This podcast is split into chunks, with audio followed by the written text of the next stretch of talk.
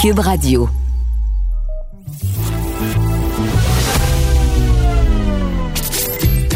Caroline Saint-Hilaire. Caroline Saint-Hilaire. Une animatrice pas comme les autres. Cube Radio. Oui, bonjour. Très contente de vous retrouver encore une fois. Enfin, euh, novembre est terminé derrière nous. Euh, peut-être que vous êtes euh, contents. On est, on est quand même un peu mêlés au Québec. quand on s'est parlé la dernière fois, ben, on allait célébrer Noël. Finalement, on n'est plus vraiment certain euh, est-ce qu'on fêtera? Partez, pas partez? Combien serons-nous? Une fois, deux fois? Pas tout à fait clair. Euh, la dernière fois qu'on s'est parlé, euh, on allait euthanasier des chevreuils, 15 chevreuils. Finalement, on va pas les euthanasier. On nous parle d'un vaccin, mais finalement, peut-être pas pour nous, les Canadiens, mais on aura des seringues. Euh, on avait dit aussi plus jamais d'histoires horribles euh, comme il s'est passé à Granby. Ben non, encore une fois, on est prêt, on se mobilise pour sauver 15 chevreuils. Mais où on est pour sauver nos enfants? Vraiment, je me demande où sont nos priorités au Québec. Je suis plutôt préoccupée.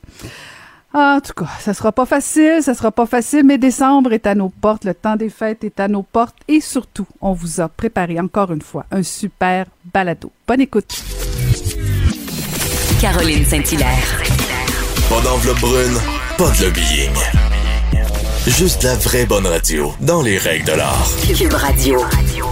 Le maire de Pierreville, Éric Deschenaux, a annoncé sur sa page Facebook le 18 novembre dernier qu'il comptait démissionner de son poste de maire le 1er décembre prochain.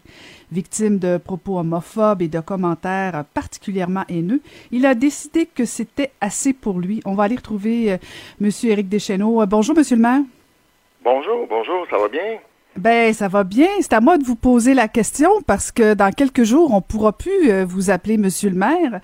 Euh, qu'est-ce que qu'est-ce qui a été euh, la goutte de trop pour vous? Parce que dans votre publication, vous dites que ça fait trois ans que c'est difficile de gérer la ville de Pierreville, que les commentaires sont difficiles. Mais qu'est-ce qui a été la goutte de trop?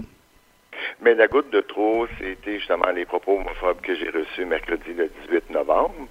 Et euh, c'est bien sûr suite à un voyage, moi et mon conjoint, qu'on a décidé de faire au Mexique pour euh, me refaire une santé. Euh, et aussi qu'un de mes résidents me, me défendant sur les réseaux sociaux a reçu des menaces. Donc, à un moment donné, on se dit, écoute, c'est quand c'est rendu qu'on s'attaque aux gens autour de nous, nos amis ou de la famille, ou qu'on fait des menaces, je dis, assez, c'est assez. Hmm. Est-ce que, selon vous, c'est le voyage qui a déplu à vos citoyens? Est-ce que c'est parce que, en fait, moi, je, je, connais pas bien les gens de Pierreville et, c'est vous qui allez pouvoir me dire, durant les trois premières années de, vos, de votre mandat, est-ce que vous avez reçu des commentaires de ce genre-là ou si c'est vraiment le fait que vous êtes parti en voyage en pleine pandémie? Mais ce qui est arrivé, c'est que moi, ici, euh, natif de la région, en 2017, hmm. lors euh, que j'ai gagné les élections, il y a un groupuscule de gens qui n'ont jamais accepté euh, la défaite, donc ne sont hmm. pas ralliés. Donc, c'est un certain pourcentage depuis trois ans qui me font soit lors des conseils, des commentaires, ou qui vont m'envoyer des courriels, où je reçois des lettres à tous les mois de janvier avec des bêtises, euh, ou encore des commentaires via euh, Messenger ou via courriel, euh, des allégations, de la, il y a du dénigrement, il y a de la désinformation. Il y a, ça fait trois ans que je subis ça, et j'essaie de passer par-dessus tout ça. au camp qui est arrivé la COVID, hop, le cran a monté un peu. Bon, oui, je peux comprendre qu'en temps de COVID, ben les gens sont plus émotionnels, et deuxième vague a augmenté encore l'intensité. Et comme on vient de mentionner euh, tout de suite, c'est que justement, suite euh, au voyage, depuis le mois de mars, hein, que les maires au niveau municipal, euh, on est au front. Hein, on a beaucoup de commentaires de gens qui appellent, qui sont anxieux. On essaie de, de, de, rassurer nos entreprises locales. Moi, étant du président du comité de développement économique de la MRC, on a des entreprises dans lesquelles, ben, avec les fonds du gouvernement, qu'on on décide est-ce qu'on prête l'argent dans les critères gouvernementaux. donc, c'est une charge émotionnelle. Et souffrant de maladies auto-immunes, mais puis on s'est informé, selon le principe de Santé Canada et Santé euh, publique euh, du Québec, euh, on est parti au Mexique et c'était très sécuritaire et c'était même très sécuritaire au Mexique. Mais suite à ça, ben, ce qui arrive, c'est que aussi, où que ça a basculé, c'est que j'ai des, un noyau de gens que eux n'ont jamais accepté euh, les confinements ou encore les restrictions gouvernementales. Et à quelques reprises, il y a eu des parties privées dans lesquelles les citoyens euh, dénonçaient. Et qu'à un moment ou un autre, la municipalité a dû prendre le, lead, euh, démontrer, parce qu'ayant un taux très élevé de cas par habitant, j'ai été rendu à 24 cas pour une population de 2200, j'ai dû faire intervenir la SQ pour faire respecter. Et ce genre de gens-là, bien sûr, en ont vu l'opportunité quand j'étais au Mexique de réellement maximiser encore et augmenter leur méchanceté. Ben, ben, justement, Monsieur le maire, on, va y aller sur le voyage et on va revenir par la suite là sur euh, sur les attaques, tout ça. Est-ce que vous pensez que c'était euh, judicieux après coup que, que, que un maire comme ça en pleine pandémie euh, donne l'exemple, parte en voyage comme ça, même si bon, vous le dites, vous aviez besoin de ça pour x y raison. Est-ce que c'était judicieux selon vous d'envoyer le message à votre population que un vous vous vous êtes au-dessus des règles, vous partez en voyage alors qu'on s'est pas recommandé? Euh, c'est pas interdit comme vous le dites, mais c'est pas recommandé. Est-ce que ça aurait pas été plus euh, plus euh, plus simple, en tout cas plus plus important pour vous de rester quand même auprès de votre population? Non, pas nécessairement, parce que j'ai toujours respecté les consignes ici à la maison comme telles. comme je dis, du fait que j'ai une maladie auto-immune. L'erreur que j'ai faite, oui, mais c'est de tout simplement de mettre la photo qu'on a pris tous les deux, mon conjoint et moi, mm-hmm. dans l'avion. Euh, non, pas comme tel, parce que tout, tout le temps a été respecté au niveau des distanciations et j'en avais réellement besoin parce que je suis une personne très, très, très, très impliquée, très impliquée avec mes citoyens et ça n'aurait pas euh, changé quoi que ce soit. Même au Mexique, je répondais à mes gens comme tel et ça m'a permis aussi un peu de décanter. Mais le mercredi soir, quand il y a eu l'apogée, euh, c'est seulement 10% de la population, mais qui prenait 95% de mon énergie depuis, depuis trois ans. Ouais, mais ça, ça, je vais revenir là-dessus parce que je trouve ça important ce que vous dites là, euh, parce que bon, vous n'êtes pas le seul. Là. Euh, je l'ai fait aussi pendant huit ans. Des commentaires, il y en a euh, toujours envers les élus. vous dites que bon, il y a une partie de la population qui ont qui a, pas accepté la défaite, qui à chaque année, bon, était quand même pesant, lourd dans, dans, dans votre administration, mais vous n'êtes pas le seul comme ça. Vous n'êtes pas en train, dans le fond, de jeter la serviette un peu trop facilement puis de leur donner raison? Non, pas du tout. Pas du tout, parce que ce que j'ai fait, je l'ai fait de façon euh, réfléchie, je l'ai fait de, de cœur, je l'ai fait à 100% mais à un moment ou à un autre dans la vie, on se doit de dire, euh, on se met en mode survie. Et là, ce que je me suis mis, c'est en mode survie et de, je veux dire, maximiser sur moi-même. À ce moment-là, de dire, mais c'est qui qui prône dans tout ça? Mais le problème est un peu plus profond, je vous dirais, Mme Saint-Hilaire. Le profond, le problème est que dans les petites municipalités, le maire est sur tous les fronts. Mm. Et euh, il n'y a aucune aide. On n'a pas de département de communication. On n'a pas de département pour nous aider. Comment gérer les réseaux sociaux? Comment gérer euh, les, les, tensions? Comment gérer? On n'a pas ça. C'est nous, les maires, et on n'a pas nécessairement d'aide.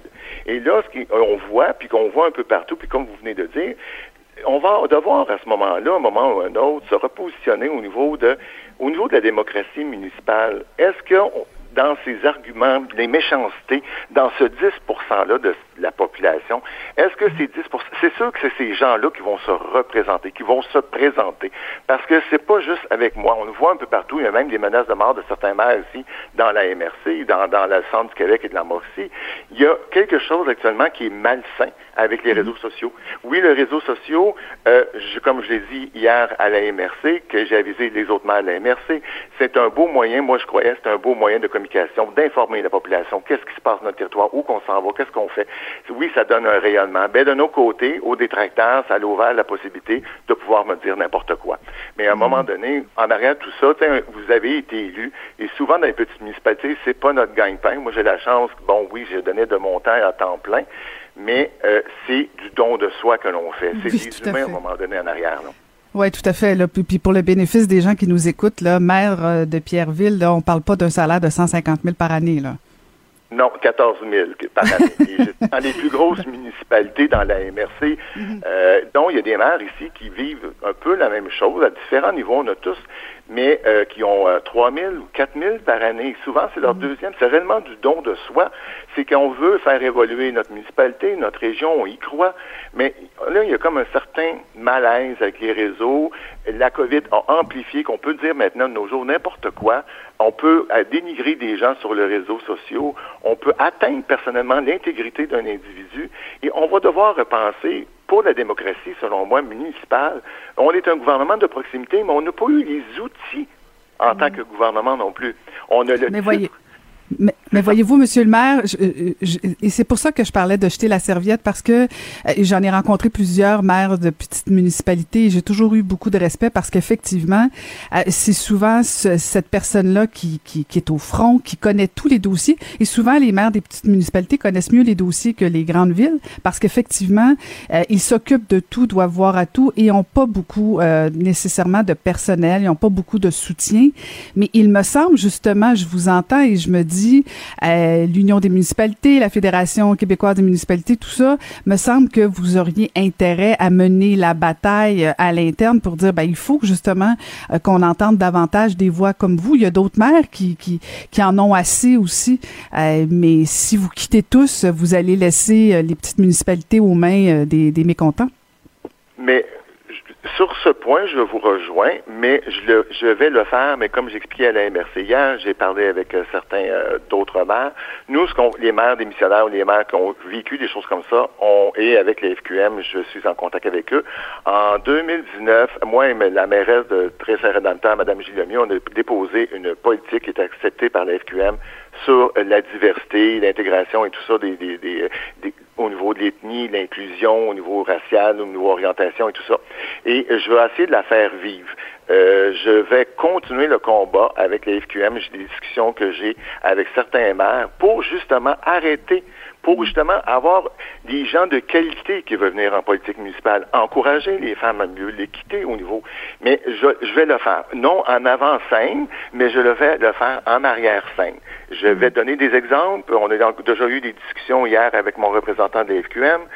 Oui, je vais le faire, mais je vais le faire autrement. Parce que je dois, à quelque part, prendre un certain temps pour moi-même, euh, mm-hmm. pour euh, refaire ma santé aussi. Euh, bon, je maximise sur moi, mais je laisse, je ne laisse pas la serviette non plus. Parce que c'est trop important, mm-hmm. mais je vais le faire en arrière-scène. Mm. Est-ce que vous pensez que, que c'est plus difficile d'être un maire homosexuel au Québec? Ben écoutez, moi, c'était une de mes fiertés. Quand j'ai été élu en 2017, euh, maire marié, officiellement ouvert, c'était une de fierté pour montrer que l'inclusion. Euh, c'est un groupuscule, comme je vous dis, de gens, euh, un oui. Euh, oui, effectivement, mais qui prenait 95% de mon énergie. Non, je ne crois pas. Je pense que le Québec est, ouvert sur le monde, est ouvert au niveau de l'inclusion, de la diversité. On se doit, par contre, selon moi, se doter peut-être d'une réglementation ou de, je sais pas, un aide que les maires des petites municipalités pourraient avoir que la FQM, l'UMQ pourraient offrir un service, parce souvent, ils sont là pour défendre les municipalités ou les mais non nécessairement parfois le maire. Parce que le maire, comme vous mm. dit, on a le micro, vous le savez très bien comme, comme vous, comme moi, qu'on a le micro quand ça va bien, mais on l'a aussi, on a souvent le rebound. Aussi, se reposer, vous positionner la question au niveau des conseillers dans une petite municipalité quand on est conseiller et qu'on prend une décision en tant que conseil, ce ne sont pas les maires qui décident. Les maires sont là pour faire appliquer les résolutions, voir ou bien au bon fonctionnement de l'hôtel mm-hmm. De ville, puis que tout soit accepté, puis tout soit fonctionne bien, mais que les conseillers ont une certaine imputabilité sur leurs décisions, euh, qui, à ce moment-là, qui quand ils prennent une décision, qu'ils puissent défendre le dossier et non toujours laisser le maire en arrière il y a quelque chose qui peut être travaillé. C'est une discussion qu'un conseiller m'a apportée d'une autre municipalité, surtout dans les petites municipalités, parce que le mhm. conseiller est là une fois dans le mois. Fait que donc, c'est un peu cette réflexion-là que je veux apporter. Ben, on va souhaiter qu'on puisse euh, la faire euh, partout au Québec. Euh, je rappelle donc, vous êtes encore maire de Pierreville jusqu'au 1er décembre prochain. C'est bien ça, M. Deschenaux? Exactement. Ben, bonne chance pour la suite et merci pour le service public. Merci beaucoup à vous. Bonne fin de journée. Merci beaucoup. C'était Éric Deschenaux, qui est, le, qui est le maire de Pierreville, et ce jusqu'au 1er décembre prochain.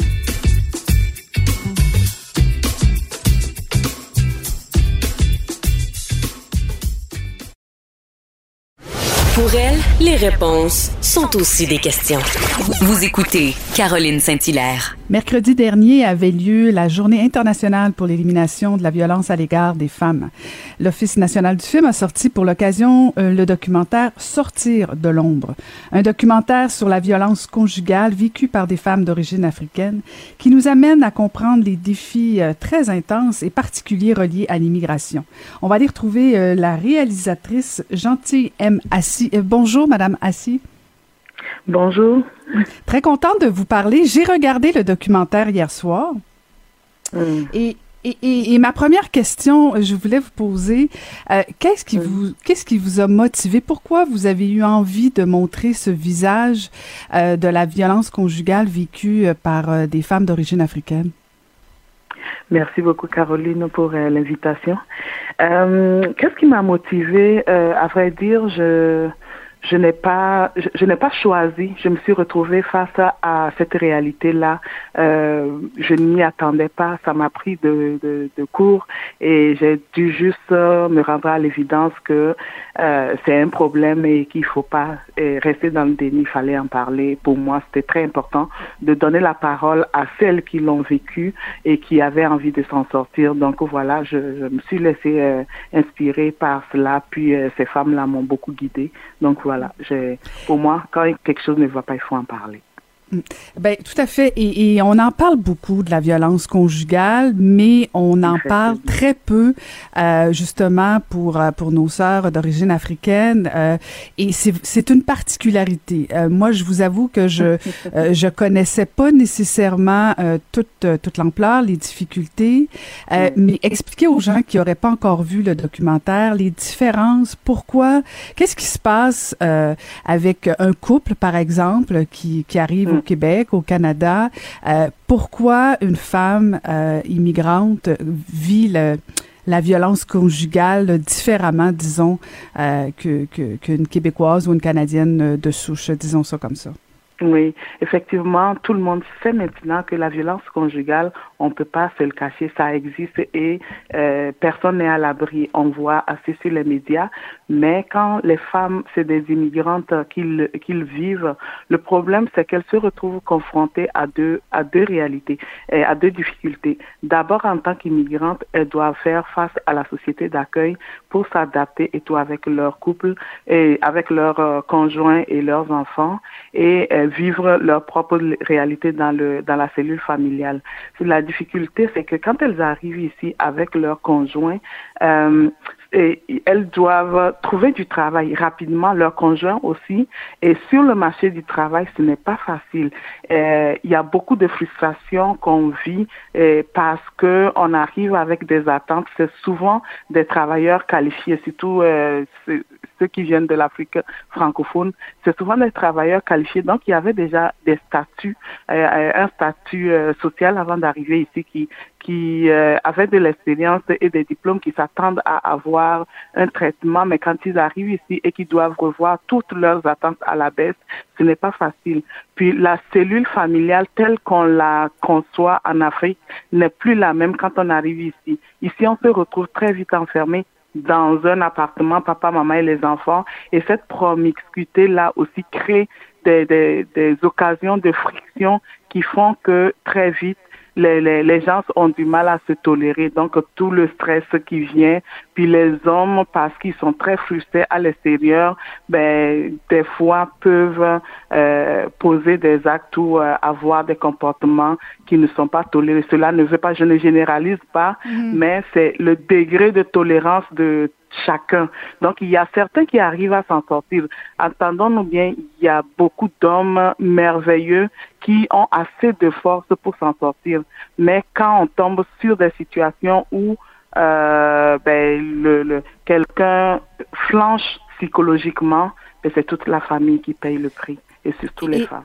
Et, et c'est ce que j'ai trouvé intéressant, notamment dans votre documentaire. Il y a plein de choses intéressantes. On pourrait en parler, euh, je pense, des heures, honnêtement, là, parce que parce que on dirait que la violence conjugale, je vais vous dire franchement, c'est comme un prétexte pour nous montrer un peu euh, des familles euh, africaines qui sont au Québec. Et, et, vous justement, vous avez montré des, des hommes qui, bon, soit qui qui qui étaient pas qui étaient pas conscients de ce que pouvaient vivre des femmes à leur côté, mais vous avez montré mm-hmm. justement des hommes modernes qui qui qui veulent que leurs femmes s'épanouissent, mais vous montrez aussi effectivement la difficulté pour un homme africain de s'intégrer, alors que ce que je comprends, c'est que c'est plus facile, disons ça comme ça, pour une femme africaine de s'intégrer au Québec. Et, et ça, j'ai trouvé qu'il y avait vraiment euh, en tout cas, je, pense que vous pourriez faire un documentaire suite 2, une suite, euh, parce que parce que c'est particulièrement intéressant et, et on n'en parle pas beaucoup de ça au Québec. Effectivement.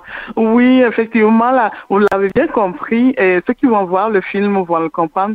La violence conjugale, finalement, dans ce film-là, n'est qu'un prétexte. C'est un sujet parmi tant d'autres que j'ai abordé. Mm-hmm parce que l'idée, l'objectif aussi, c'était de montrer euh, à la société, à la société d'accueil euh, que quand nous venons, nous venons avec une certaine intelligence, euh, nous avons une culture, des bagages, mais aussi du, du, caractère. Donc, on a quelque chose à offrir. Et ces femmes-là, c'est ça que j'ai voulu mettre en avant tout ce qu'elles ont de positif à offrir. Et on voit des femmes, même dans la diversité, arriver à se lever et à se battre et à, à se défendre d'elles-mêmes. Donc leur capacité aussi de résilience. Et oui, en montrant les hommes aussi, c'est une façon aussi de dire que c'est un débat qui concerne tout le monde. Ici, quand on parle de violence conjugale, ce n'est pas seulement euh, une question de combat, de genre, parce que autour de moi, je vois aussi des maris merveilleux qui qui sont arrivés à nous démontrer que finalement, ce n'est pas la culture. La culture n'est pas un prétexte pour euh, être violent dans un couple. Euh, c'est une question d'individus qui ont des problèmes et qui ont besoin d'aide. Et ces hommes-là, voilà, c'est l'exemple parce que beaucoup d'Africains immigrants ici, quand ils arrivent, ils donnent l'exemple et ils sont merveilleux. Donc, euh, J'en connais quelques, j'en connais, j'en connais au moins un, en tout cas. Ah. je déclare, je déclare mes intérêts. Mais, mais, mais, mais blague à part, il y a, il y a, il y a quelques, je suis, je suis vraiment passée par euh, une gamme d'émotions parce que bon, il y a quand même des scènes euh, tristes au niveau justement de la violence. Euh, il y a des scènes particulièrement drôles et, et moi, mm. j'en parle souvent avec mon mari parce que il y a une chose que, que j'adore des Africains, c'est leur rire. Et, et, et c'est tellement communicatif et on vous entend et on a le goût de rire tout de suite avec vous. Et, mais en même temps, ça cache une peine souvent parce que euh, on dit souvent que le rire est, souvent un refuge. Mais, mais votre documentaire est, pas lourd, il est agréable à regarder, il est, il est intéressant, il est pertinent euh, parce que toute la, la, question justement de l'intégration aussi, euh, puis la, la distance. Il y, a, y, a un passage que j'ai trouvé absolument touchant. c'est quand Christiane retourne justement au Togo voir revoir son père. Et l'échange entre le papa et la fille, j'ai des frissons juste à revoir ça. et on oublie ça. Non, mais parce que souvent, on, parle des immigrants comme si euh, c'était pas difficile pour eux d'être loin de leur pays natal, d'être oh loin des... des... Et, ça, on, le sent vraiment dans votre documentaire. Je vous le dis, c'est touchant ce passage-là. Merci. Et oui, Caroline, je, je pense que vous êtes bien placée pour savoir combien pour nous c'est tout un sacrifice de laisser les mhm. êtres qu'on aime, qui nous aiment, et d'être mhm. ici. Euh, on s'en plaint pas, mais c'est aussi des sacrifices. Et pour nous, c'est ça, c'est ce besoin-là aussi de, de se rassurer et de se dire ce qu'on a laissé là-bas qui nous aiment, ben, on a leur bénédiction et qu'ils nous aiment. Et puis pour moi, en, en montrant Christiane et son père, c'est aussi ma façon de démontrer que la démarche dans le film, c'est une démarche de paix, de, de, de d'espoir. On, ne mm. dit pas que Christiane, parce qu'elle a vécu la violence conjugale, tous les hommes sont mauvais. Et non, mm. la preuve, elle a un papa merveilleux, justement, qui l'a éduqué, qui lui a donné assez de force pour pouvoir se mm. battre dans la sur la terre d'accueil. Donc c'est ça. Pour prouver aussi qu'on a beau dire que la culture en est pour quelque chose, voilà un papa qui est en Afrique et qui euh, est compréhensif, qui est assez gentil, qui est doux, on le voit, et qui donne autant d'amour à sa fille.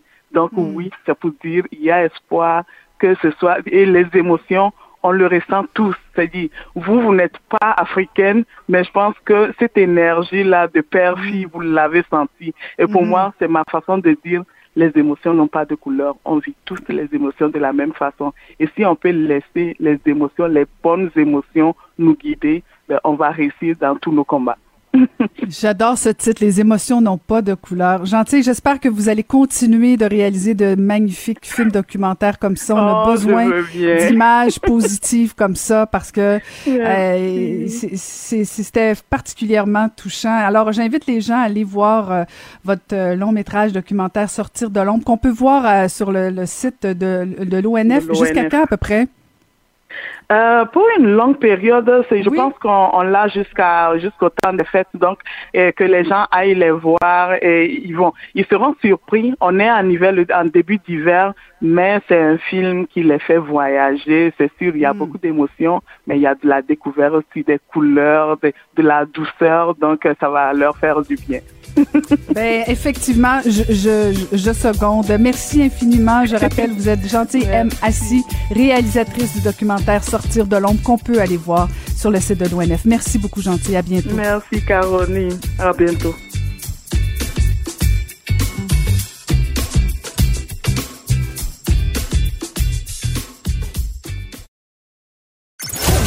Ancienne mairesse de Longueuil, l'actualité. LGSN. Vous écoutez Caroline Saint-Hilaire, Cube Radio. Voici le moment que j'attends toute la semaine. Varda Étienne. Bonjour, Varda. Madame la comtesse. Madame la diva. Comment Ah ben. vas-tu, Varda?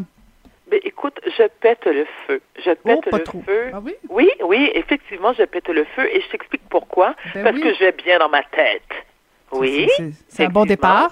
Oui, médicamenté. Je poursuis mes séances avec Doc Desrosiers, psychiatre de renom. Donc oui, je vais bien. Par contre, ma chère Caro, oh, moi, les, le temps des fêtes, ça me fait suer. Ça me fait suer parce que, ben, d'abord, j'aimerais t'entendre sur le sujet. Est-ce que tu tripes? Non, mais Ah, j'adore ça, Noël? Ah oui, oui, oui, oui, oui. Et puis je suis assez Oh. contente cette année, là. Ah oui, oui, je, je sens que je vais être barrée de tes amis Facebook, moi aussi, comme ta mère. Euh, mais oui, j'adore le temps des fêtes. J'adore ça, j'adore ça. Et cette année, j'adore ça encore plus parce que quand Régis Labon m'a dit on veut partir, on veut ouvrir les, partir les lumières, voyons, décorer rapidement Noël, j'ai trouvé ça génial et j'ai embarqué là-dedans. Je trouve ça génial. Oui, j'aime le temps des fêtes, moi. OK, t'es Désolée, t'as encore ton ami Non, pareil? mais- Oui, oui, oui, parce que je t'adore, tu le sais bien. Mais est-ce que, comme ma mère, qui, euh, est-ce que tu as commencé à faire tes achats de Noël depuis le mois de juillet? Euh, non, pas mi-juillet, mais disons que cette année, je suis assez tôt. Je suis étonnée. J'ai terminé. D'habitude, euh, d'habitude le 22-23, je continue encore de magasiner. Mais là, j'ai tout terminé. En ligne, tu as fait tes achats ou tu t'es déplacé à la place Rosemère pour danser la lambada? Non, pas mal. Euh, je dirais euh, 50-50. 50 en ligne, puis en, en- en commerce local. Mais la question qui tue, est-ce que tu faisais partie des covidios qui dansaient la lambada sans masque à la place Rosemère où il fait bon vivre? Vraiment, tu me poses cette question-là, moi. Vraiment. Je la réponds, je voulais juste te faire jaser. Non. Mais, euh, je- J'aurais pu danser, mais avec mon masque. Oui, mais de toute façon, toi, tu ne danses pas à la place Rosemère, tu préfères danser sur l'autoroute 10 en direction de C'est ça. l'esprit. Mais pour revenir au temps des fêtes, c'est sûr que Oui. moi, je suis un peu mélangée, Caro. C'est-à-dire que je- j'essaie de suivre euh, les directives de notre cher premier ministre ainsi que son de, docteur Arruda, mais c'est pas clair. 10 personnes, 4 jours, non, moins 2 plus 8 fois 6 divisé par 4, OK, des personnes proches. Admettons que c'est 10 personnes. Moi, tu sais, ma famille haïtienne, on est à peu près 52. Donc, comment tu choisis 10 personnes? Tu fais un tirage au sort, je veux dire, tu t'arranges parce que tu prends la chance d'être barré par 50 personnes de ta famille. C'est pas clair, ça non plus. Bon. Est-ce que les gens ont établi, parce qu'on s'entend que beaucoup de gens ont perdu leur emploi, sont en situation de précarité, est-ce qu'on établit un budget pour les cadeaux? Moi, je dis à mes enfants, le plus beau cadeau que je vous ai fait, c'est de vous avoir donné la vie. C'est beau, hein? Ben oui. Ils, joyeux Noël. ils ont réagi. Ah, OK, c'est c'est que c'est comme ça, ça finit leur Noël, les Oui. autres? Oui, il y a un point. Joyeux Noël. Hein? C'est beau. Ils sont vraiment gâtés. Non, mais tu sais quoi? Alors, parlons d'enfants gâtés. Parce que mes enfants ont longtemps été des enfants rois. Ma tante n'est plus capable ici. Elle dit, vous avez tous les cadeaux, surtout que ce sont des cadeaux qu'ils se lassent au bout de trois jours. Ah, pis ça, ah, ben non, ça me tente plus. Ça te tente plus. Tu sais combien d'enfants qui sont dans la misère, qui souhaiteraient avoir le un quart des cadeaux que vous recevez à Noël? Donc, voici ce que je fais cette année. Le budget que j'avais établi, pour les cadeaux de Noël de mes enfants. Je prends la moitié, je vais leur acheter des bébelles au Dollarama. L'autre moitié, je vais en donner aux enfants. Je vais acheter des cadeaux aux enfants dans le besoin. Et je vais aussi, euh, moi, je prépare des lunchs. Je prépare des lunchs euh, que je vais distribuer aux itinérants. Parce que moi, ça me touche. Moi, ça me touche les gens qui, les, les gens, ça me touche les gens qui sont en situation de précarité, encore plus ceux qui sont dans la rue. Je pense aussi aux gens qui, eux, sont seuls, qui n'ont pas de frères, sœurs, de conjoints, conjointes. Alors, à ces gens-là, je leur offre ceci. Je vais vous prêter des membres de ma parenté. tu sais, je veux dire, j'ai trois, quatre ma tante haïtienne, là. Je te les prête. Je te, écoute, même pas, je, je les loue même pas. Je te les offre comme cadeau de Noël. Je t'envoie ça du 24 au 31 chez vous. Le 1er janvier, tu retournes à la maison. Est-ce qu'elles sont consentantes, euh, tes tantes? J'en ai rien à taper. Le- le- non, non, j'en ai rien à battre. Il faut être généreux. Tu sais comment que les Québécois, nous sommes un peuple généreux. De nos suivants, je te donne ma, tante. Je veux dire, qui va cuisiner et faire ton ménage et ton lavage. Ben, Parlons écoute, de écoute. dons. Euh, Elles elles se déplacent pas en Estrie, tes tantes? Profiteuse, tu me contestes, t'as plein de sujets de servante, de chauffeur privé chez vous. et et un mari qui t'aime. Je veux dire, c'est une grande joie, c'est un grand bonheur d'avoir un conjoint qui nous aime. vrai. On s'entend vrai, Ça n'a pas de là-dessus? prix, ça. Ça n'a pas de prix. Moi, j'en ai pas de conjoint qui m'aime, mais j'ai un ex-mari qui m'adore. Ben, écoute, tu vois, t'es pas Ben perdu. oui. T'es pas perdu. Non, mais mais blague à part, en même Oui, temps, madame. je comprends le, ton, ton dilemme sur, euh, sur euh, qui choisir dans les membres de la famille. À un moment donné, ça devient trop compliqué. Et puis, de toute façon, on va se le dire, là. Moi, j'ai l'impression qu'on on nous a donné un peu d'espoir en disant qu'on pourrait être 10 personnes. Mais plus ça va, plus j'ai l'impression que finalement, j'ai bien peur, Varda, que tu vas être seule avec euh, tes deux enfants. Ben, ils ont quand même un père, là, qui, lui, est célibataire, donc j'ai un invité. Puis surtout que ce que j'aime avec mon ex, c'est qu'il est trop content, lui, de remplir et de vider le lave-vaisselle, puis aller faire des courses dernière minute. Fait que ça, moi, ça me Ah. fait plaisir de le recevoir. Puis de toute façon, on s'entend-tu, à Noël, il y a toujours un mononcle pacté fatigant, tu sais, qui parle trop, qui fait des jokes de mononcle plate, puis qui se, ram- il se ramasse à faire dodo à côté de ton congélateur. Lui, il viendra pas cette année. Fait que ça, ça, ça, ça me fait plaisir, moi.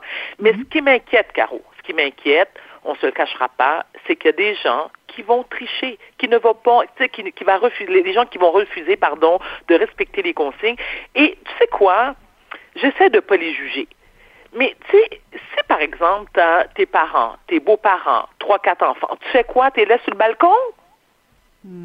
Qu'est-ce que tu fais? Je veux dire, c'est un choix déchirant à faire. Ben, Ah? ben, les Caroline.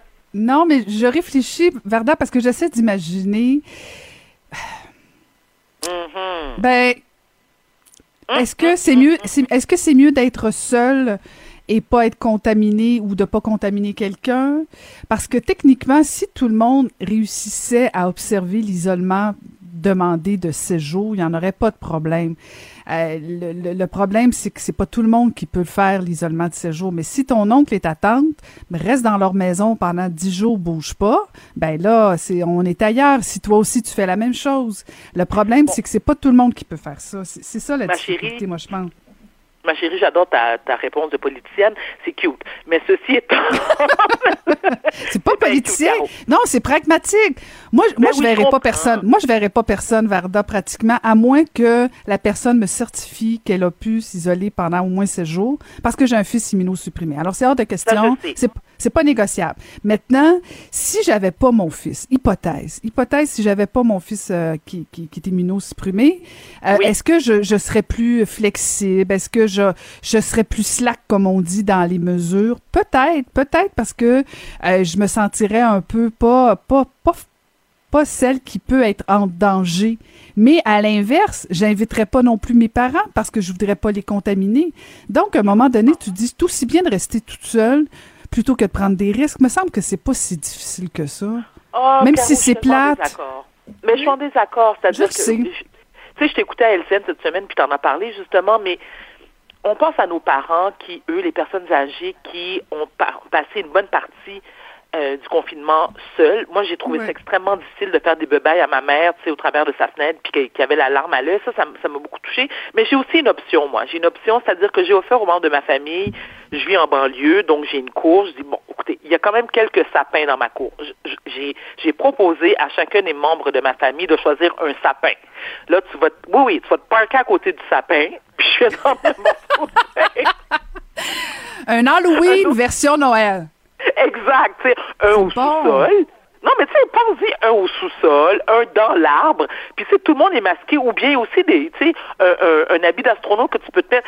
Mais moi, j'ai sincèrement, Caro, j'ai beaucoup, beaucoup de difficultés à imaginer passer Noël sans ma maman. Ça, ça va me faire énormément de peine. Puis je sais que c'est un moment qu'elle attend impatiemment. Ma mère adore mes enfants. Comme je t'ai dit, elle a fait ses emplettes depuis juillet. Elle m'en parle à tous les jours. C'est vraiment fatigant, là. mais j'ai hâte de donner des cadeaux. J'ai acheté un beau truc, ça m'a aimé ça. Et comme moi, mon cadeau, comme je t'ai dit, leur, cadeau de Noël, c'est je leur ai donné la vie. Je veux dire, tu sais, si ma mère veut leur acheter des bébés, puis en plus, tu sais comment c'est les grands-parents, hein?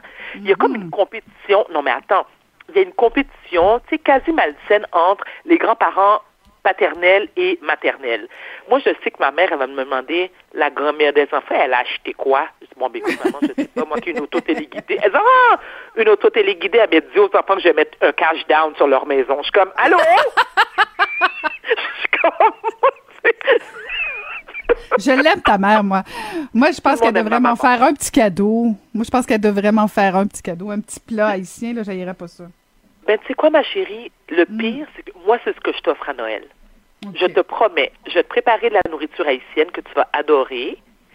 Puis, euh, je vais te l'envoyer par soit par un, drone ou par la poste. Hmm. Donc, si, je, hmm. si je le prépare demain, congelé, parce que, attends, je vais faire une blague. Je sais que toi, tu es une de mes abonnés Facebook. Tu sais que ma mère, sa dette est marinée depuis, le, depuis trois jours, là, pour le 24 décembre. C'est vrai? Comme toute bonne haïtienne qui se respecte. Écoute, la dinde marine. Écoute, il y, a, à peu près 300 épices différentes. Puis à tous les jours, elle va la regarder, puis tu sais, elle met un peu d'eau, un peu de jus, un peu d'huile. Oui. Elle lui parle un peu, elle lui parle un peu. Ben oui, elle lui parle. Mais si tu veux, je te promets, Caro, de te préparer un plan je note te le porter avec plaisir. En plus, tu sais, tu dois pas être très loin de chez moi, à peu près 30-45 minutes. Ben oui, on peut faire moitié chemin. De toute façon, moi, je, ben oui, avec ta Porsche, avec euh, tes talons hauts, puis euh, tu lanceras la... parler de ma Porsche, je t'ai dit, fais pas ça, le gouvernement puis les huissiers vont débarquer chez nous. Veux-tu, par respect, par amour pour moi, de pas dire je me promène en Porsche? En tout cas, moi, j'aime ça, puis faire de politique. Tu vois, je peux accepter des cadeaux. Avant, je pouvais pas accepter des cadeaux. Maintenant, je peux accepter tous les cadeaux. C'est génial. Ah, c'est vrai, hein? Est-ce que tu t'ennuies de, est-ce que tu t'ennuies de ce milieu-là, Caroline? Non non, non, non, non, non, non, non. Toi, tu préfères, alors particulièrement pas ces temps-ci où euh, je Avec trouve la, que... de Longueuil puis les serres. non, non pas nécessairement ça, mais mais plus sur euh, l'ambiance envers euh, nos, nos, politiciens. Je trouve que on est très euh, très dur à leur endroit. Moi, j'adore la politique. Je, respecte énormément celles et ceux qui, la, qui en font. Je, je, je, pense qu'on devrait les respecter un petit peu plus et je trouve qu'on est vraiment dur à leur endroit. Tout à fait d'accord. Mais bon, j'attends, j'attends que tu te lances. Par, par contre, quand tu te lances, toi, je vais aller t'organiser ça pour la mairie de Brossard. Tu me dis quand tu es prête, cher Varda. Mais est-ce, attends rapidement, Caro, euh, t'as vu les avantages si j'étais euh, mairesse de Brossard? Moi, les gens, alors si j'étais, puis, puis j'y songe hein, sérieusement, dans un futur éloigné, de, de me présenter à la mairie de Brossard parce que voici ce que j'offre. J'offre aux gens, aux employés et collègues, tu travailles trois jours semaine, de 10 heures à midi, non, c'est une sieste de 12 heures à 5 heures? Non, non, non, t'arrêtes de travailler à midi parce que, tu sais quoi, après ça, il faut que tu ailles luncher. Pendant tes heures de travail, tu peux utiliser ton ordinateur à des fins personnelles. Pourquoi? Pour regarder YouPorn. Pour, oui, oui, oui, oui. Je pense que ça, ça, dérape. C'est là que c'est fini? Ah bon, ok, d'accord. Ben écoute. Oh, j'aime ça, j'aime ça être avec toi, Caroline. Moi, tellement hey, Ben, c'est plaisir partagé. Écoute, euh, dis, bonjour à Maman Varda et euh, j'attends mon cadeau et je regarde aller la dinde. Et on se retrouve avec grand bonheur la semaine prochaine. Oui, sois sage, Varda. Toujours un plaisir. Ça, je peux pas te le promettre. Madame la comtesse, au revoir.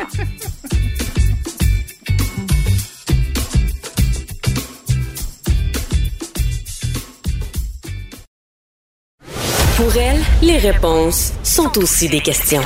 Vous écoutez Caroline Saint-Hilaire. On va aller retrouver notre collaborateur François Cormier. Bonjour François. Bonjour Caroline. Euh, voici euh, le fameux moment de la semaine que j'attends avec euh, impatience. Ta revue de tes collègues journalistes, ta revue des questions de tes collègues journalistes. Que s'est-il dit de bon ou de mauvais cette semaine? Ben écoute, je commence avec une conférence de presse qui ne concerne pas la COVID. Ça va faire changement. Ah! Il y a d'autres choses. Il y a d'autres choses qui nous intéressent. Il y a d'autres choses. Mais tu sais, quand on a parlé du changement d'heure ensemble il y a quelques semaines, je te disais que ça, c'était un des sujets pour lesquels la question, une, seule et même question revient tout le temps, c'est-à-dire qu'on pose à chaque année, voire deux fois par année dans le cas du changement d'heure, la question au ministre de la Justice ou au premier ministre, à savoir s'il va annuler le changement d'heure, si on va laisser tomber ce sujet-là. Eh bien, il y en a un autre dossier comme ça où on pose toujours la même question, c'est quand il est question de langue française. Automatiquement, quand cet enjeu-là fait l'actualité, on demande est-ce qu'il faut étendre la loi 101 au cégep? Alors, c'est-à-dire, là, pour les gens qui ne euh, sont pas familiers avec la loi 101, donc d'obliger les francophones et les allophones à faire leur primaire, leur secondaire, mais aussi leur cégep, ce qui n'est pas le cas en ce moment, en français. Alors, mardi, en conférence de presse euh, sur la langue française, ben, Simon Jolin Barrette a annoncé qu'il avait l'intention d'améliorer la protection du français. Cette question-là a été posée et vous, vous allez l'entendre de la part de Véronique Prince, la journaliste, on sent qu'elle la pose par principe plus que pour avoir une, une, réponse euh, à tout prix. Alors, écoutez bien la réponse de Simon Jolin Barrette et par la suite, la réponse du premier ministre qui a été questionné à l'Assemblée nationale. C'est une question qui est récurrente, mais euh, ça vaut la peine quand même de la poser à chacun des gouvernements. Est-ce que les cégeps vont être assujettis à la loi 101? Je suis toujours en peaufinement du plan d'action, mais il y a un élément qui est fondamental et qui se retrouvera dans mon plan d'action, c'est le fait que la langue normale habituelle des études devrait demeurer le français. Contrairement au Parti québécois, on n'a pas l'intention d'étendre la loi 101 au cégep et d'interdire aux francophones d'aller au cégep en anglais. Ça, c'est le choix du PQ. Alors, hein, vous voyez hein, le premier ministre qui ferme la porte après que son ministre, euh, je dirais pas qu'il a ouvert cette porte-là, mais en tout cas, lui, il ne l'avait pas fermée en conférence de presse. Et c'est euh, leçon euh, numéro 34 probablement de journalisme, c'est-à-dire même si vous vous dites, ça fait 10 ans, 20 ans que je pose la même question à chaque fois qu'il est question de langue française au Québec, ça vaut la peine de la reposer pour vérifier justement les intentions du gouvernement. Et ça vaut la peine aussi de la poser au supérieur du ministre, c'est-à-dire le premier ministre, pour savoir ce qu'il en pense. Hmm. Puis leçon numéro un aux politiques, euh, réponds pas à la question si t'es pas sûr de ce que va dire le premier ministre. non, j'ai été surpris par contre, je t'avoue, que le premier ministre referme la porte aussi drastiquement. Tu sais, il y a, y a certains enjeux où je comprends qu'il faut que le premier ministre éteigne le feu rapidement parce que, bon, les gens vont vont déchirer leur chemise sur le sujet. Ici, ça semblait pas être le cas. Le premier ministre a jugé bon de refermer la porte. Il l'a fait vite avant même justement que le plan soit déposé. Est-ce que c'est euh, c'est une des raisons pour lesquelles justement le fameux plan n'est pas déposé parce qu'il n'y a pas entente entre entre le ministre euh, Jolet Barrette et François Legault ou son cabinet en tout cas? C'est long avant que ça soit déposé. c'est long. Ça prend du temps. C'est normal, il paraît. Euh, ah on vient à la COVID. Plusieurs questions, évidemment, euh, sur la COVID cette semaine. Mais si j'avais à te faire entendre une question, je pense, pour représenter la semaine complète, ce serait celle-ci. Elle est posée par Marco Belair-Cirino du Devoir à Dominique Anglade du Parti libéral. Est-ce que les Québécois se sont fait flouer par ce contrat moral-là, dans la mesure où euh, certains peuvent se, sentir bernés par euh, la présentation qui a été faite jeudi dernier, qui ont pris, euh, qui ont organisé certains événements pendant le temps des fêtes. C'est une confusion totale des gens, parce que la semaine dernière, on nous disait qu'il y avait droit d'avoir des, des, rencontres sur une période de quatre jours avec 10 personnes. 10 personnes. Hier, hier, en point de presse, on est passé de quatre finalement potentielle rencontre de recommandation de deux, deux, rassemblements de la part du premier ministre. Et dans le même point de presse, le, le docteur Arruda nous dit finalement, je recommande un. Alors, on parle évidemment de ce contrat moral qu'a passé François Legault avec la population, qui a été présenté jeudi la semaine dernière. Euh, je note au passage qu'on ne demande pas ici, euh, Marco Bellard-Cirino ne demande pas à Dominique Anglade comment elle qualifie les changements qui ont été euh, annoncés cette semaine. Euh, il lui suggère des mots dans sa question. Alors, euh, floué, berné, hein, technique journalistique pour savoir comment qualifier finalement, une fois que c'est écrit sur papier, comment la chef de l'opposition qualifie donc ces changements qui ont été annoncés par, par le gouvernement. Mais assurément, je ne sais pas si tu es d'accord avec moi, mais ça a été le, le, sujet phare cette semaine, c'est-à-dire euh, on nous a annoncé quelque chose, puis après ça, on nous a annoncé les petites clauses du contrat qui, n'avaient pas été euh, examinées euh, la semaine précédente. Ouais, ben oui et non. Dans le sens où je comprends l'opposition, François, de, de, dire bon c'est pas clair, puis ils font le jeu, le jeu de l'opposition, de la politique, puis tout ça. Je comprends très très bien, puis ils le font bien. Mais en même temps, dans, dans le contexte de la pandémie, le gouvernement, un, s'ajuste, s'adapte. Euh, euh, on, nous avait dit dès le départ que, bon, euh, c'était la grande proposition, c'était les grandes orientations, les lignes directrices, mais tu sais, il n'y avait rien de coulé dans le béton. Est-ce que c'était parfait en termes de communication? Non, possiblement. Est-ce que ça va encore se modifier? Assurément. Puis de toute façon, moi, je pense qu'on a voulu nous donner un peu d'espoir. Quand la semaine dernière, on nous a annoncé tout ça, c'était dans le contexte justement de, OK, on a, on a un vaccin qui s'en vient, on donne de l'espoir les gens sont découragés, euh, mais en même temps, si tu, moi, plus ça avance, plus j'ai l'impression qu'il n'y en aura pas vraiment de, de, Noël. Là. Je veux dire, les cas augmentent encore. Euh, c'est ça, je pense que, Caroline, en termes de communication, le gouvernement aurait dû procéder à l'envers. C'est-à-dire qu'avant de donner le nanan, d'abord donner euh, ce qu'il envisageait réellement. Je veux dire, nécessairement, en fin de semaine, je ne sais pas avec ta famille, mais dans la mienne, on faisait des plans. C'est ça qu'on a fait toute la fin de semaine dernière. Et là, finalement, on s'est fait dire, alors que la situation n'a pas changé au Québec, ça n'a pas évolué. Il y a cinq jours qui se sont passés entre la première annonce et la deuxième annonce. Euh, donc, on a fait des plans et là, on se fait dire, ah, ben vos plans, faut les revoir. Ben, est-ce qu'on n'aurait pas pu nous annoncer tout ça la première semaine? Non, mais écoute, eh, non, non, François, François, François, là, là, là, là, un instant. François Cormier, un instant. Hey, François Cormier, un instant. Faire des plans. Tu sais très bien que tu as beau faire n'importe quel plan. Si demain matin, il y a 5000 morts, tes plans vont tous ils vont tous tomber à l'eau, tous tomber à l'eau. Ben oui, je sais très bien, Caroline. Je veux dire, la situation, elle n'a pas changé. Et euh, aussi, on veut nous donner un peu d'espoir. Ben oui, on veut nous donner un peu d'espoir, puis on nous l'enlève cinq jours après. Ben, Ça donne quoi? Ben, c'est-à-dire. ben non, c'est pas. Je pense pas que c'est une question technique comme le fait de de de, de, de réalignement du message parce que il y en a qui ont compris qu'ils pouvaient faire quatre parties. Euh, je veux dire, il y a eu comme un peu une démesure. Je pense qu'il y a eu un le message n'était pas parfait. Là, je suis d'accord avec toi.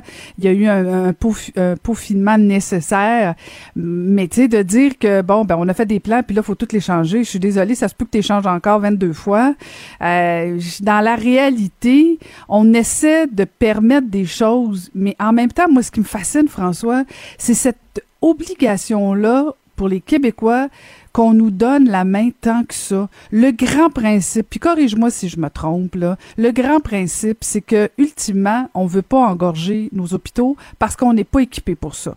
Deuxièmement, il faut sept jours d'isolement avant, sept jours après. Alors, à partir de ça, fais ce que tu veux, mais assure-toi de tout ça. Moi, je pense que c'est un peu ça, là. Je, je tu peux fêter. Je, je, ben oui, comprends ça, Caroline, là, mais c'est vrai qu'on nous prend par la main, mais tu vois, moi, contrairement à toi, je pense qu'on en a besoin. Parce que je, là, en ce moment, ce qu'on dit aux Québécois, c'est vous devez vous isoler. Donc, si on comprend bien, ne pas aller à l'épicerie, ne pas aller faire des emplettes pour Noël la semaine avant Noël, ne pas aller chez le coiffeur. Je n'y crois pas qu'on n'ira pas chez le coiffeur. Moi, je n'irai pas, là, mais je n'y crois pas qu'on n'ira pas chez le coiffeur dans la semaine précédant Noël, alors qu'on n'a pas vu personne depuis l'été et qu'on va recevoir pour la première fois. Je n'y crois pas. Alors je me dis, à un moment donné, est-ce que c'est pas la responsabilité du gouvernement de dire, voici, on a donné le choix aux Québécois, mais on le sait que ce ne sera pas respecté tout ça, alors est-ce qu'on ne devrait pas prendre des mesures supplémentaires? Ouais, ben ça arrivera pas ça non plus, puis on y arrivera pas. fait que tu sais, tout le principe de recevoir, je comprends même pas qu'on en soit là. Je veux dire, euh, moi je pense que c'est l'intention, c'est de dire, on va permettre à nos, nos, enfants de vivre un Noël assez quand même intéressant et agréable, et à nos grands-parents aussi, surtout notamment, c'est peut-être leur dernier, mais l'idée c'est pas de faire des gros parties puis tout. En tout cas, je je sais pas, je peut-être que je suis pas dans le même mood que le reste des Québécois, mais euh, je, je, trouve que Noël a perdu un peu, euh, un peu de, de son lustre cette année. Ben, c'est ça. Et ça a amené ben oui. toutes ces mesures, toutes ces mesures, ça a amené une autre question de Marc-André Gagnon, justement sur le confinement euh, potentiel sept jours avant. On écoute. Vous incitez aussi aujourd'hui sur euh, l'importance de se mettre en quarantaine pendant une semaine avant. Vous nous parlez de cette semaine. Chez Ottawa recommande davantage 14 jours. Je comprends que c'est dans les sept premiers jours que les symptômes euh, se développent, mais dans le quotidien des gens, pour que les gens comprennent bien, euh, comment ça se passe? Pendant sept jours avant Noël, on ne va pas à l'épicerie, puis on va pas à l'épicerie sept jours après, ça va nous prendre des gros frigos. Alors, ça va nous prendre des gros frigos.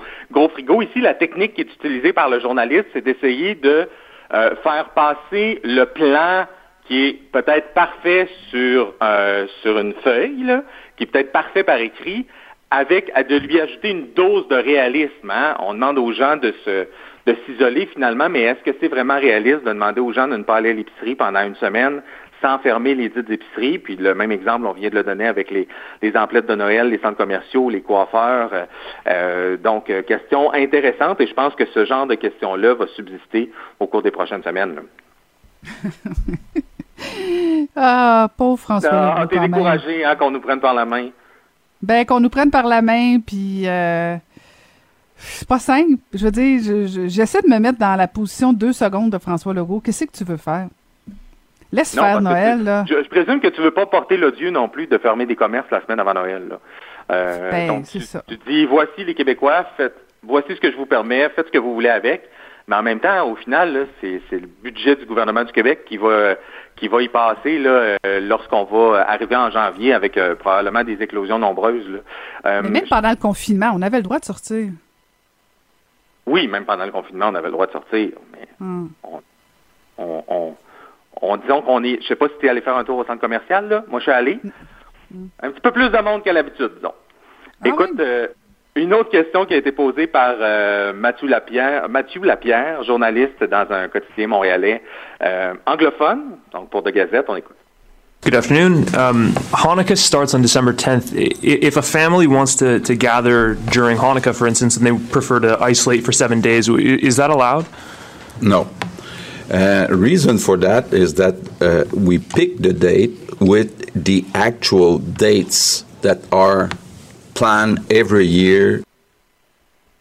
Donc, hein, on, on, le gouvernement qui s'en est bien sorti, le premier ministre qui s'en est bien sorti en disant on utilise les jours fériés qui sont déjà prévus au calendrier pour décréter certains congés. Donc, on ne va pas euh, ajouter des congés parce que c'est Hanouka qui commence le 10 décembre. On ne l'a pas fait non plus dans le cas des Juifs assidiques qui célébraient il n'y a pas longtemps une fête importante de leur calendrier.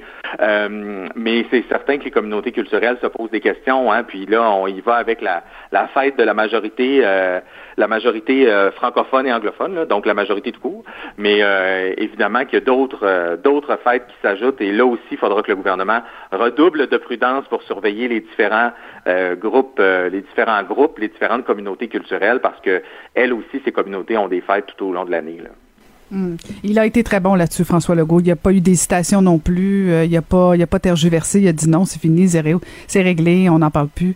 Et je pense qu'il fallait qu'il maintienne ça. Il fallait pas sentir d'hésitation à cette question-là, personnellement. Et voilà c'est toujours un plaisir, François. Bonne semaine et euh, ben, bon magasinage et euh, je t'envoie mon adresse pour que tu puisses livrer mon cadeau. oh, Seigneur. OK. Merci, c'était François Cormier. Merci, François. Caroline Saint-Hilaire. Pas d'enveloppe brune, pas de lobbying. Juste la vraie bonne radio, dans les règles de l'art. Cube Radio.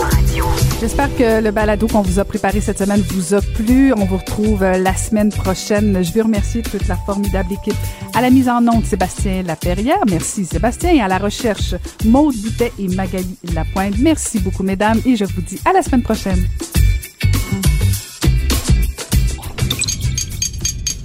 Cube Radio.